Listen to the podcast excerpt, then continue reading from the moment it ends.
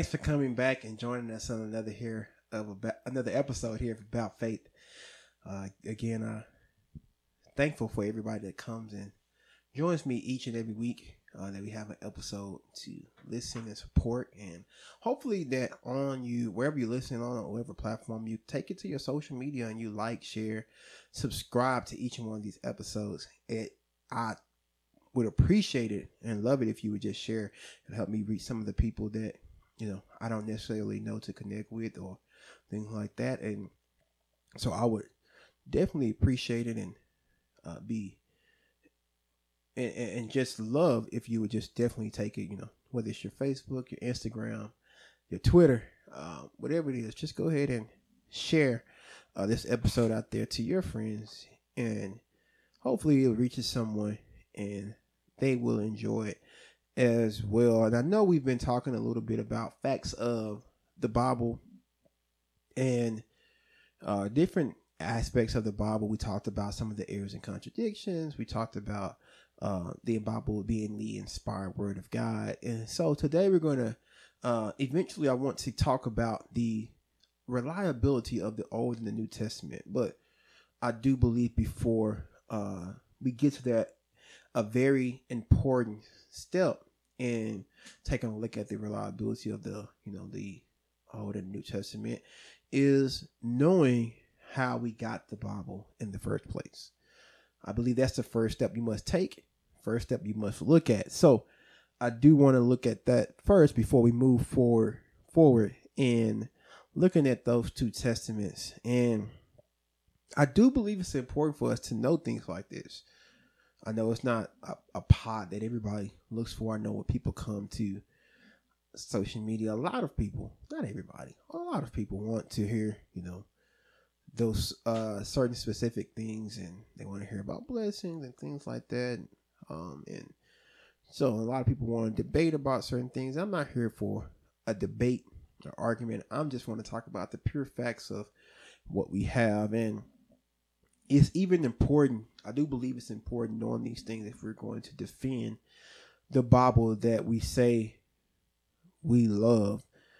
Uh, First Peter three and fifteen us to sanctify the Lord God in your hearts, and be ready always to give an answer to every man that asketh you a reason of the hope that is in you, with meekness and fear. And this is a base scripture for a branch of theology that we know as apologetics.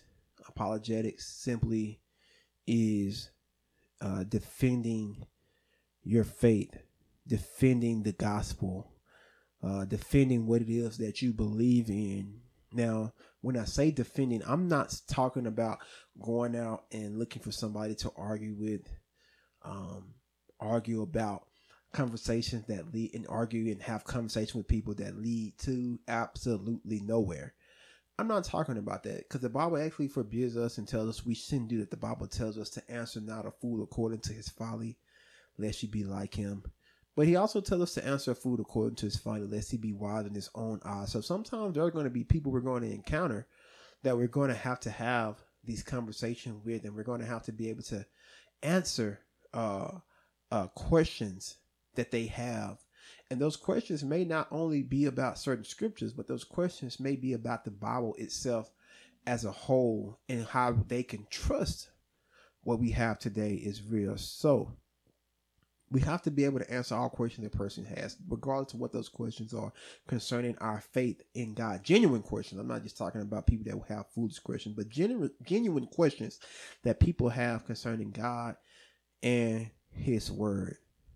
Second Timothy 2 and 15 tells us to study to show thyself approved unto God, a workman that needed not to be ashamed. In other words, we have to be diligent and, and, and, and zealous with our relationship and work for God. But remember, it's not being, it's not about arguing with foolish people or having foolish conversations with anyone. As a matter of fact, the the pre, the per, the the verse right before Second Timothy 2 and 15, 2 and 14 teaches us not to quarrel about words, which does no good, but only ruins the hearers. And then the verse following, verse 15 says, tells us to avoid irreverent babble, for it will lead to it will lead people into more and more ungodliness. So we see why we should have conversations, why we shouldn't have conversations that lead nowhere. We should avoid those type of conversations at all costs. And for that, in order to do that, it means you're going to have to be led by the Holy Spirit, right? You want to follow the Holy Ghost, let the Spirit of God lead you so that you can understand and discern when the conversation is just going to head nowhere. Because there comes time when you're trying to witness to someone and all you can tell them is, hey, God bless you. And you have to walk away from those conversations. But there's going to be other times that you're going to have conversations. You're going to have to be able to defend everything that you can defend through the faith of God. You're going to have to be put to the test. Sometimes our study and what we know is put to the test. Sometimes God is doing it because He's trying to lead us to a higher place in Him. And He's trying to lead us to deeper study in Him. And so sometimes He allows people to cross our path that will take us back to His Word, take us back to studying uh, things about Him. And so we have to be able to answer all those questions. We have to understand that there are people out there for us that before we can get to their heart, we're going to have to appeal to their intellect. We're not going to just be able to jump right into their heart. They're not going to be, they're going to have questions. And you're going to have to be able to understand and know how to answer those questions the right way. With love and kindness have I drawn them. You're going to have to be kind about it, not rude and angry and nasty and you're going to have to know how to draw them the right way. I've been plenty of times where I've even had a conversation with one person, the other person, another person jumps in, and the one person you're having a conversation with, they you think you're only talking to them, you don't realize somebody else is listening, and that other person ends up accepting Christ. Sometimes as well, so you get two for one. Sometimes, so I've seen but first, that all starts with being able to, to to appeal to their intellect first. Everybody's not uh, a believer of the word of God. You have atheists out there. You have people that are skeptic, agnostics of the gospel. That they're, they're just skeptical. So you have to be able to appeal to these different types of people. Everybody's not on the same level of thinking. Uh, so you have to be able to uh, talk to different levels of people if you plan to win them to Christ. And we talked about it before, man, being a witness, one plant it, one water it, but it's God, God that gives the increase. So I never know what stage of life I'm going to be in when I'm going out to witness or what area that I'm going to be in or what role I'm going to be in rather when I'm going out to witness to someone. But I want to be prepared, whether it's time to water or plant. I want to be prepared to do that and I understand that today, uh, this is not a typical uh, uh, like Sunday sermon when you talk about biblical history and things, how you got a Bible, how we got our Bible. It's not something that you would necessarily hear on a Sunday morning, but I believe in a setting like this, it's something where we can actually talk about it. And I believe it's important to know and the key to also defending your faith.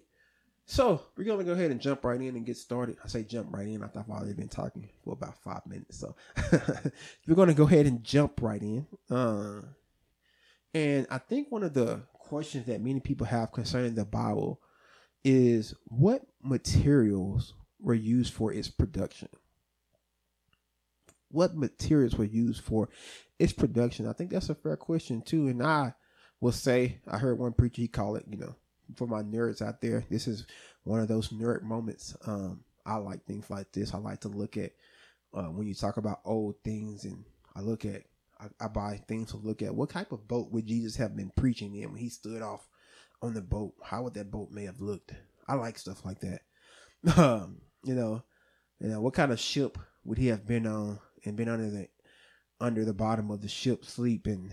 I like to know things like that. I like you know history and you know so let's look at some of the writing materials. One of the uh, common, most common used writing material uh, during biblical times would have been papyrus. It comes from a papyrus plant. It was actually found uh, off the uh, shallow waters and rivers uh, in Egypt and Syria. Um, it was actually uh, produced in one of the biggest ports during that time. that port was called Byblos I believe that's how you say that. Uh, and that's actually assumed where we get our word for books from. That's where they think we get it from. This word biblos. Um, also, uh, our English word paper actually comes from the word papyrus. That's where, have you ever wondered how we got the word paper? That's where it comes from, the word papyrus. And the oldest papyrus fragment actually dates back to uh, 2400 BC, so long before Jesus was even around. And even, uh, I think I will talk about a little later. Um, some of the stats when we get into some of the other episodes. We're talking about the reliability of the new testament and old testament. We'll talk about some of the stats they look at and how they determine uh, if this is a book and you can rely on and count on what you're actually reading in it. Uh, another form uh, that was uh, that was actually given for people to write on was called parchment. And then parchment was actually given to uh, a name was a name given to uh, writing material that was uh, made of the prepared skins of sheep, goats, uh, antelope, and other like animals. A third one was vellum. I'm not even sure I'm pronouncing that right, but it's vellum, V E L L U M, and this was the name given to calf skin. Uh, vellum was actually all, uh, often and pretty much all the time. I say often, but often dyed purple and when they wrote on vellum, it would also be wrote, written in gold, like gold ink, so to speak. Um, that way it could be seen. Um, we actually still have some manuscripts today that you can see that are purple that were used that were they used vellum. So there's a lot of things that can actually be proven when we look at the Word of God. And let's talk about some of the. I don't want to spend too much time on writing materials, but before we jump out of it, let's talk about some of the writing utensils that they use. Like they used the metal stylus, uh, and this was actually used to make incursions into clay and wax tablets, and also had pens. I know probably like oh we didn't have pens until a certain time, but no, they had pens as well, and these pens were used as we talked about on vellum, parchment, and papyrus. So you actually can see the mention of pens in the book of Jeremiah eight and eight, and there's other again there's other writing materials that we can actually talk about. But I want to keep, I want to kind of move forward uh, to not make this podcast too long. Um, just talk about how some of the divisions of the Bible. Let's start with the Old Testament. The first divisions of the Old Testament were actually made uh, before the Babylonian captivity in 586 BC. Uh, we had the Pentateuch, which was divided into 154 groupings. And they were actually divided this way to provide lessons that would be sufficient enough for a three year cycle of reading. And then in around 165 BC, that's when the Old Testament books uh, of the prophets they were actually sectioned off. And I think it was around 1330, uh, after the Protestant Reformation, that the Hebrew Bible or most of most of it uh, follow the same divisions of the Protestant Old Testament. Basically, the way the Old Testament is for us today. Uh, I don't believe. I believe it was after the Babylonian captivity is when the Bible was actually put. The Old Testament was actually put into verses, um, for public reading. Of course, that's really what it was for for public reading and interpretation. So I do appreciate the Bible being put in verses. For someone like me, it makes it easier to go. It also makes it easier, right? In public speaking, if the preacher said, take you, basically in the Old Testament, right? Get me Deuteronomy or Leviticus or anything, Genesis, right? And basically Psalms, if you didn't have verses, chapter, it'll take forever for everybody to get on the same page. So verses makes it a lot easier for us in our public settings to get to the same pages for us to get on the same page to know what we're all talking about. We look at the New Testament and, its divisions, these divisions were made uh, before the Council of Nicaea, and they actually uh, with the council, which was the Council of Bishops, the first council of Christian bishops, and they actually met uh, in order to do this to try to put the divisions together of what happened. This probably happened around 80 to 50, but it wasn't until the middle of the 17th century when we actually got the verses for what we have in book of the Bible for our for our modern for our modern Bible. So basically, what we see, we didn't get those verses and those markings until middle of the 17th century. So, what's an important part? I'm talking about who when we're talking about how we got our Bible. One important thing is who decided what actually goes into the Bible? I believe that's a question that a lot of people have, and I believe that is a very good question, a very fair question. How do we get our Bible? A lot of people wouldn't be able to answer it. Who decided? Because that's the way that's that's the way a lot of people try to keep from believing in the word of God. I told y'all actually what made me want to start this series is talking to a young man and he was skeptical about what's in the Bible. How can I trust it is true? He also said that's why he doesn't read it, which let me know. He tried to say he was a Christian, but if how can you be a Christian if you don't trust the Bible, don't read the Bible? Um, you can't be a Christian. But that's why it's important for us to know things like this, and uh, you're able to answer and give them answers, and then bring them back to the Word of God. So I can appeal to your intellect. I can appeal to those questions that you have, and then come back to the Word of God. And again, wondering how we got the Bible, who decided what books of the Bible should be in the Bible. That's a very legit, legit question. We're going to try to answer some of that today. Um, we speak of how deciding which books were in the Bible, we're talking about the uh, canonicity of the Bible or canon. Now, the word canon means or comes from the word reed. And reed was used, a uh, reed was used as a measuring rod and it came to mean standard. So when you look at the word canon, it means it comes from the word reed, and a reed was used as a measuring rod or standard for something. When we talk about the canon of scripture, we're basically saying that if these scriptures were measured or tested and discovered to be the word of God, they met a standard that left no doubt that these were the Word of God, and they became the accepted list of books that we have today. So it's important to note that the church did not choose or determine what books would be a part or considered the Word of God. Or rather, what happened is the church they recognized that this is these books are the inspired, these are the reverent, these are the words of God. This is what God chose to reveal to us. This is what we should be living by. So the church did not dis- they did not find this or decide what books should be. They discovered that this, hey, this is the book, this word of our God. Norman Geisler said it like this. He said, The book is not the word of God because it is accepted by the people of God Rather, it was accepted by the people of God because it is the word of God. That is, God gives the book its divine authority, not the people of God. They merely recognize the divine authority which God gives it. Again, the people did not decide what the word of God was. They recognized that, hey, this is something different this is the word of God.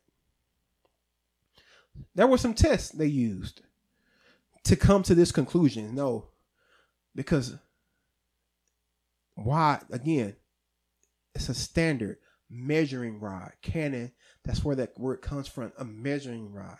So they put it to the test and they were able to figure some of those things out. There were five principles. So basically, five things that they use to test which books will be considered the Word of God, and was, and that was was it written by a prophet of God? That's a pretty good indication, right? God's mouthpiece writing a book.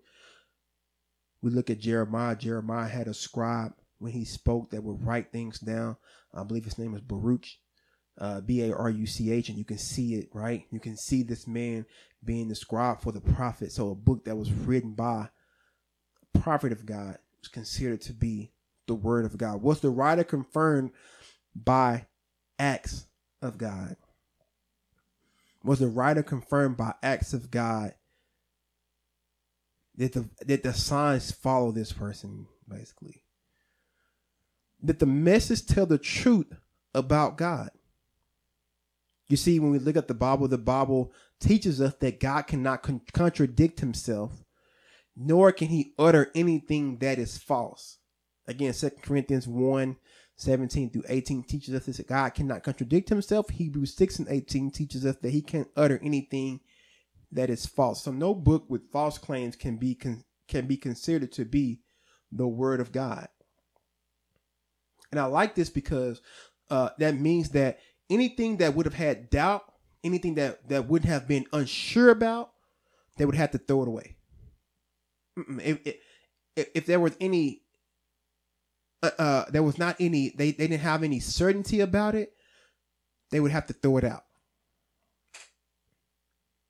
So we, so so now, if they were unsure about it, they got rid of it. So now that we can, so we can also be sure that everything that we have is the true word of God. And does it come with the power of God? I think that's a big one. Does it come with the power of God? See, when you look at the word of God, the Bible talks about it's a uh, it, it's able to divide even down to bone and marrow. The word of God is quick and is sharper than two any two-edged sword.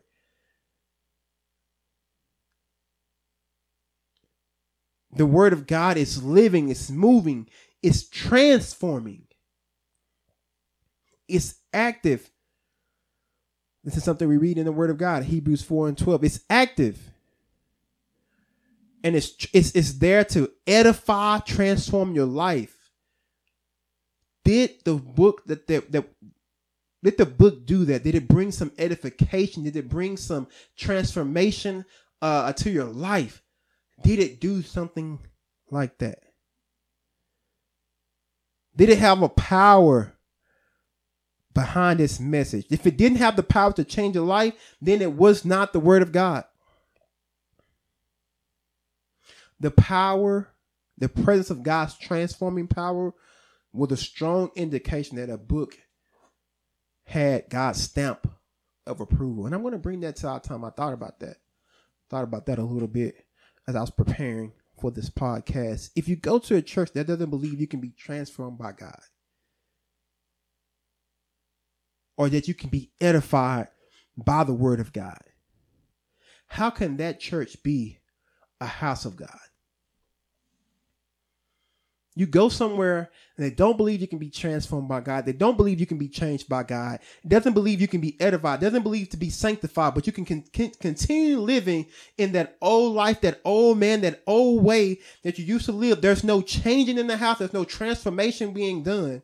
How can you call that place a house of God?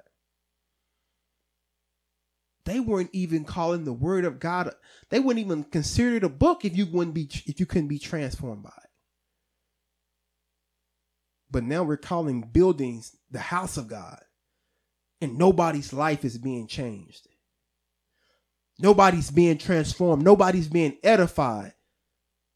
How can it be the house of God if nobody's being transformed? Nobody's being changed. I'm not telling you to leave your church. I'm just saying, if I was in your shoes, I wouldn't go back there. The last point was was it accepted by the people of God?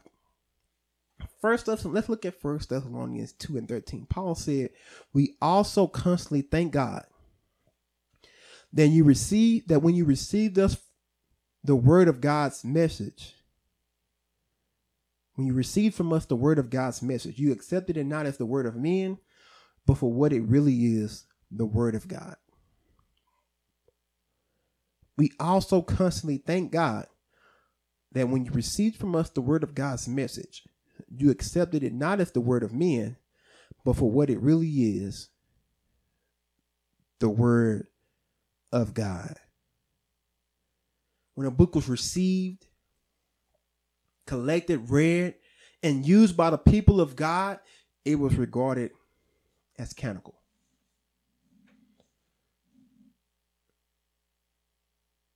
Not only that, when you look at other scripture, confirms it, right? We look at 2 Peter 3 and 16. Peter declares that Paul's writings, teachings, writing, there are scripture and they are scripture that are on par with Old Testament scripture.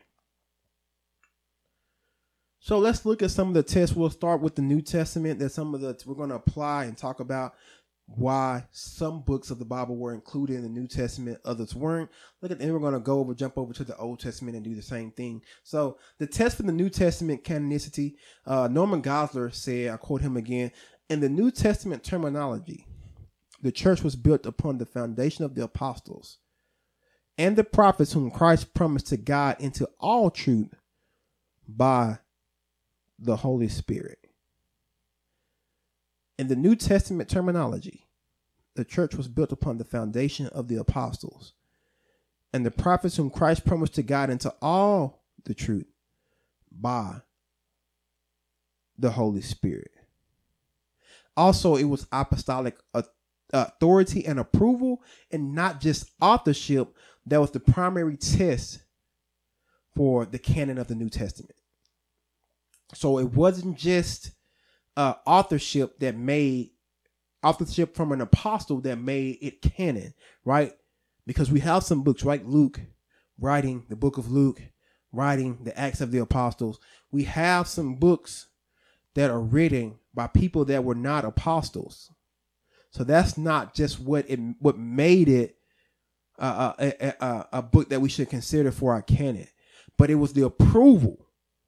It was the approval from the apostles uh, uh, and the authority given to it from the apostle that also that made it considered for the New Testament. Also, we have to understand that the uh, apostolic authority that speaks for it that we see in the New Testament never detached itself from the Lord. Never detached itself from God, but it always pointed to God, the, the Lord being the one and true only authoritative voice. That all authority should be to the Lord Himself, right? Jesus is the only person that came and had self derived and self authenticating authority. He's the only one. Nobody else. They, they they gave credit to Jesus. Where am I getting this? I'm getting this from the Lord, Jesus Christ Himself. This is His word, the word of God. And the reason now, when we look at the New Testament, the reason why they wanted to uh, figure out which which books should be included in the New Testament canon and why they were trying to do it so quickly was because, as we all know, anything good, you're gonna always see some copies of it. If nobody's copying you, you're probably not doing anything good. Anytime people start copying you, people say it's a it's a form of flattery. Uh, my wife likes to say it's just annoying. it's not what flattering. It's kind of annoying. But I mean the same thing, right? And as as Christianity started to spread rapidly, you had people that were their lives were being changed. They were willing to follow Christianity, and they had questions, and they wanted to know and make sure that they were living by the true word of God. But just like with anything, again, you're going to have copycats, and there begin to arise heretics. Heretics be, begin to jump up and, uh, like Marcion in AD 140, they try to create their own canon and propagate their own canon. So, for people not to fall into some kind of trap of living by the wrong thing, they needed to know and put be these books that were circulated need to be put to the test so we can know, hey, this is the true word of God. This is not something that came from man's mind. This came from God Himself. This was inspired by God. These are the books we should be living our life by. So the early church fathers did that. And they put together, and they met and they put together books, and these books were confirmed. But you have to understand that, uh, that these all these books were put to the test and I said before, and you can still put those these books to the test, and I guarantee you, each and every one of them would pass. But also, too, people were dying for this. If you were caught with the sacred books of the Christians, you were being put to death. That's another way you can trust that what we have, when we think about the New Testament, is the true Word of God. Who would be willing to die for something, die for some false teaching? Right? Never heard anybody dying for a Dr. Seuss book. Never heard anybody dying for some great scholarly book. People were literally putting their lives on the line to have these sacred books of the Christian community. But around 367 AD, AD 367, there was a list provided to the churches. And again, it is not that stated that again, it is not tedious to speak of the books of the New Testament. These are the four gospels according to Matthew, Mark, Luke, and John.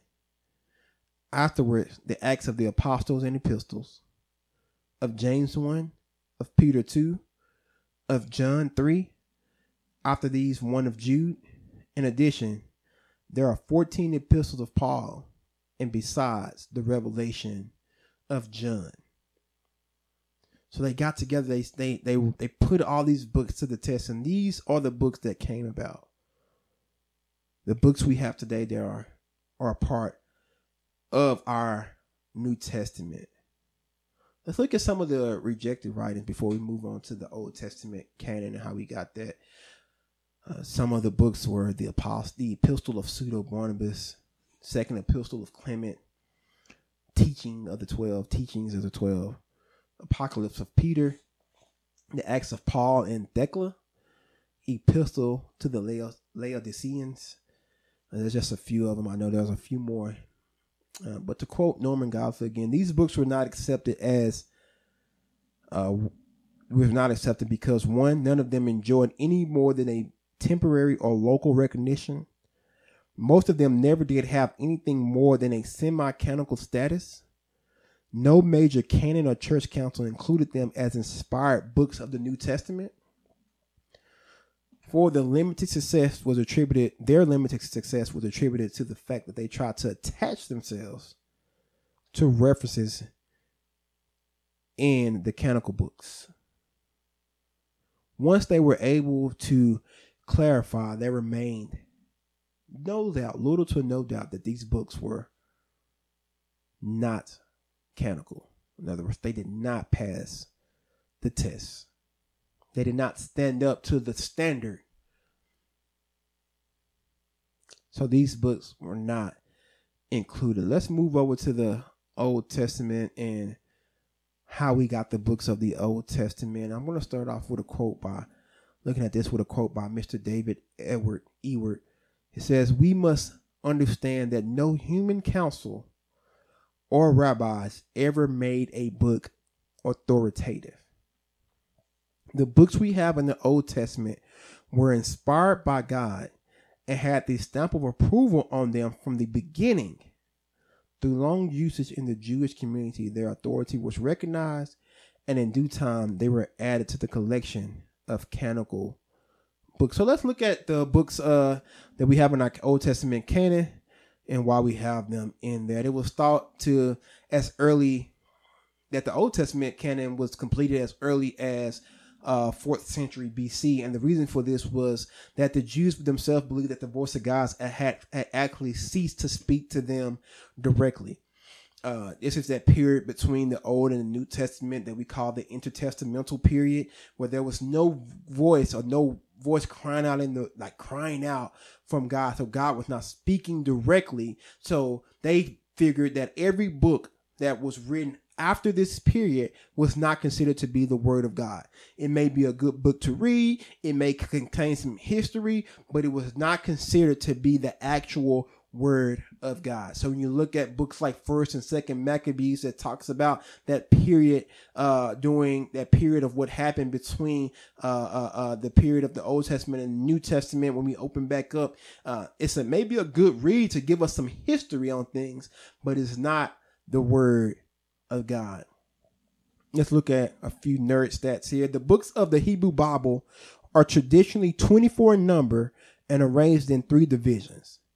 These three divisions are the law, the prophets, and the writing. Again, the books of the Hebrew Bible are 24 in number and they are divided into three, right? Three divisions. They have three divisions the prophets, the law, and the writings, right? So when we look at that, we have the books of the Hebrew Bible. And I know when we think about our Old Testament uh, book, we say, you would say, hey, well, we have more books than that. So obviously they're missing some books. No, they're not missing any books. The thing about it is we separate some books into two that they have one. I'm pretty sure you already know what those books are. First and Second Samuel, First, Second Kings, Chronicles, and Ezra and Nehemiah is also separated into two books when those are considered one book in the Hebrew Bible. Also, we make separate books out of the minor prophets. So that's why uh, we have differences when it comes to the number of books. So Christ even bears witness to the Old Testament canon. Let's look at this. Let's look at scripture. I like because scripture doesn't contradict itself. It testifies of itself and it teaches you what you should consider is true. Luke 24 and 44, Jesus in the upper room, he's telling his disciples, he tells them that all things must be fulfilled, which were written in the law of Moses and the prophets and the Psalms concerning me. Again, Jesus in the upper room talking to his disciples, he tells them in Luke 24 and 44 that all things must be fulfilled which were written in the law of Moses and the prophets and the Psalms concerning me. And with those few words, Jesus concerned, con- confirmed everything that will be in the Hebrew Bible when we look at it. Right? He he tells us, right? Remember what we said the Hebrew Bible is, right? It's the law. goes Jesus, confirm it. The law, right?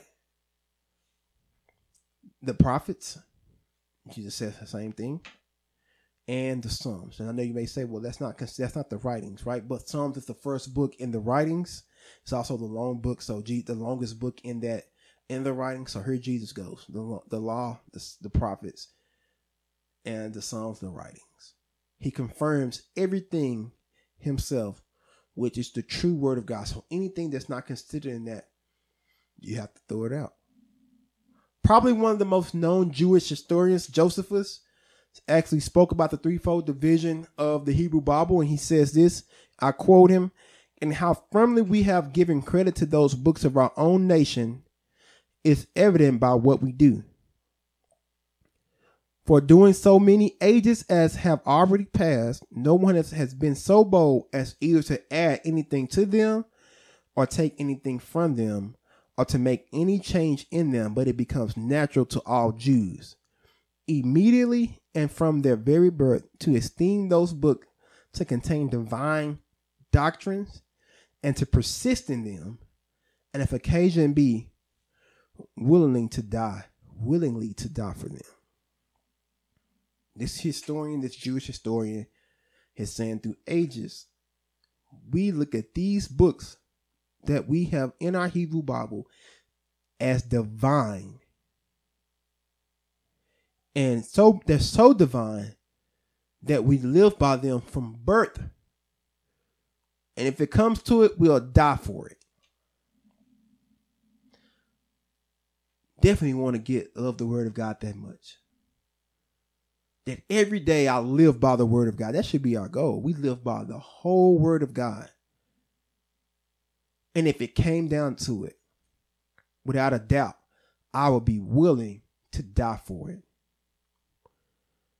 My, what a testimony to say that I believe that this is God's word. That if it came to it, I'll give my life for it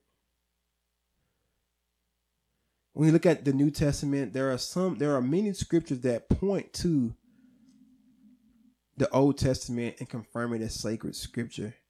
I believe it's John 5 and 39, which talks about as scripture has said. And a statement like that alone is more than enough to confirm a whole book of the Bible. When we look at Jesus, Jesus himself does it again, right? He confirms a whole book of the Bible. He says, for man shall not, he's going through his fasting time. He says, Man shall not live by bread alone. It's written, but by every word that proceeded out of the mouth of God. That whole book right there had just been confirmed simple by simply by Jesus. There are some other writings that you have people out there apostles, air quotes, who try to tell people that they should live by. If you know, you know these books are called the Apocrypha. But if you notice, I have not, Jesus never confirmed these books. No other apostles or anybody ever quoted these books. Oh, they may have been made mention of that they were circulating, but none of them had ever been quoted as being the word of God. In other words, something we should live by. What are these books? These book these they consist of books added to the Old Testament and New Testament by the Roman Catholic Church. Nobody, none of the early church fathers, nobody ever considered these to be books of the canon. Why not? Why were they not considered canonical? Because they abound in historical and geographical inaccuracies. They have legitimate errors that don't make sense. Not like what we talked about in the errors and contradictions video, talking about what we have today. No, these are or they have a lot of errors that don't make sense. They also teach doctrines that are false and foster practices that are at odds with inspired scripture. Scripture is not going to be at odds with scripture. Remember, we said it. God does not contradict himself or speak anything that's false. So if it does that, it cannot be considered the word of God. Also, they display uh, artificiality of subject subject matter. In other words, they talk, they literally talk of fairy tales, things that cannot be proven true or have not been proven true. Fairy tales, made up stories, clearly made up stories.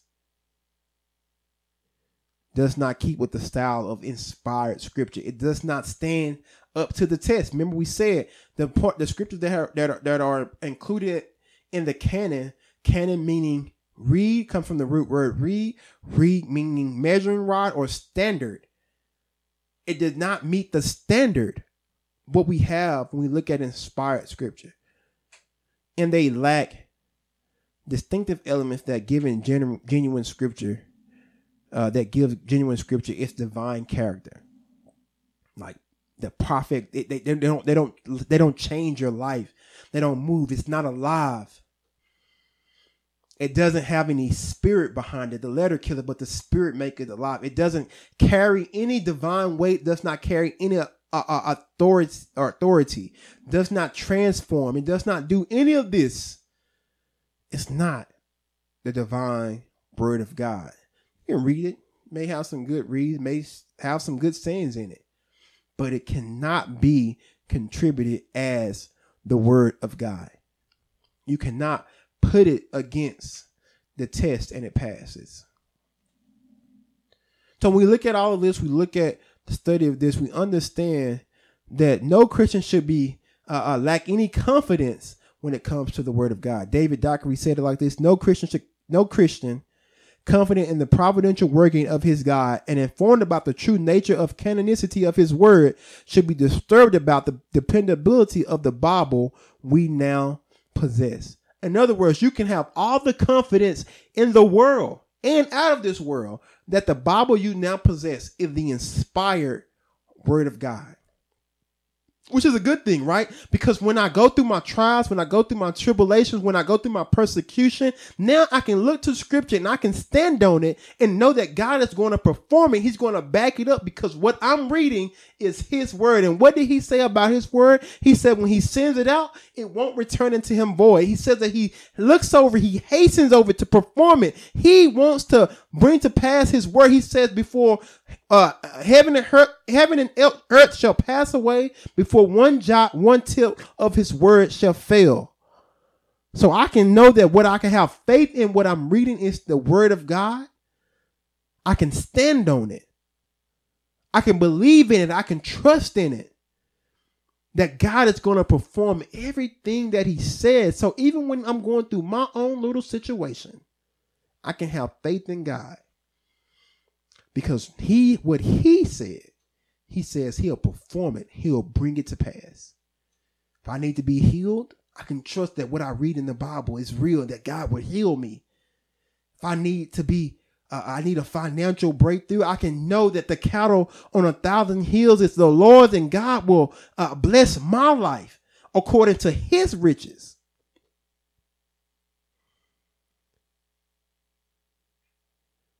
Can trust the word of God. How do we get our Bible? This is how. We can be sure that what we have is the true word of God. Next, we're going to talk about the reliability of the Old and the New Testament. I want to thank you for listening to today's episode. And until next time, God bless you. God keep you. We're going to go ahead and roll the outro. This has been another episode of the About Faith podcast with me, your host, TJ Hawthorne. I want to thank you for tuning in. Man, this show wouldn't be what it is if it wasn't for you. So why don't you go ahead and hit that subscribe button and on all your social media platforms, share it with your friends. And until next time, be blessed.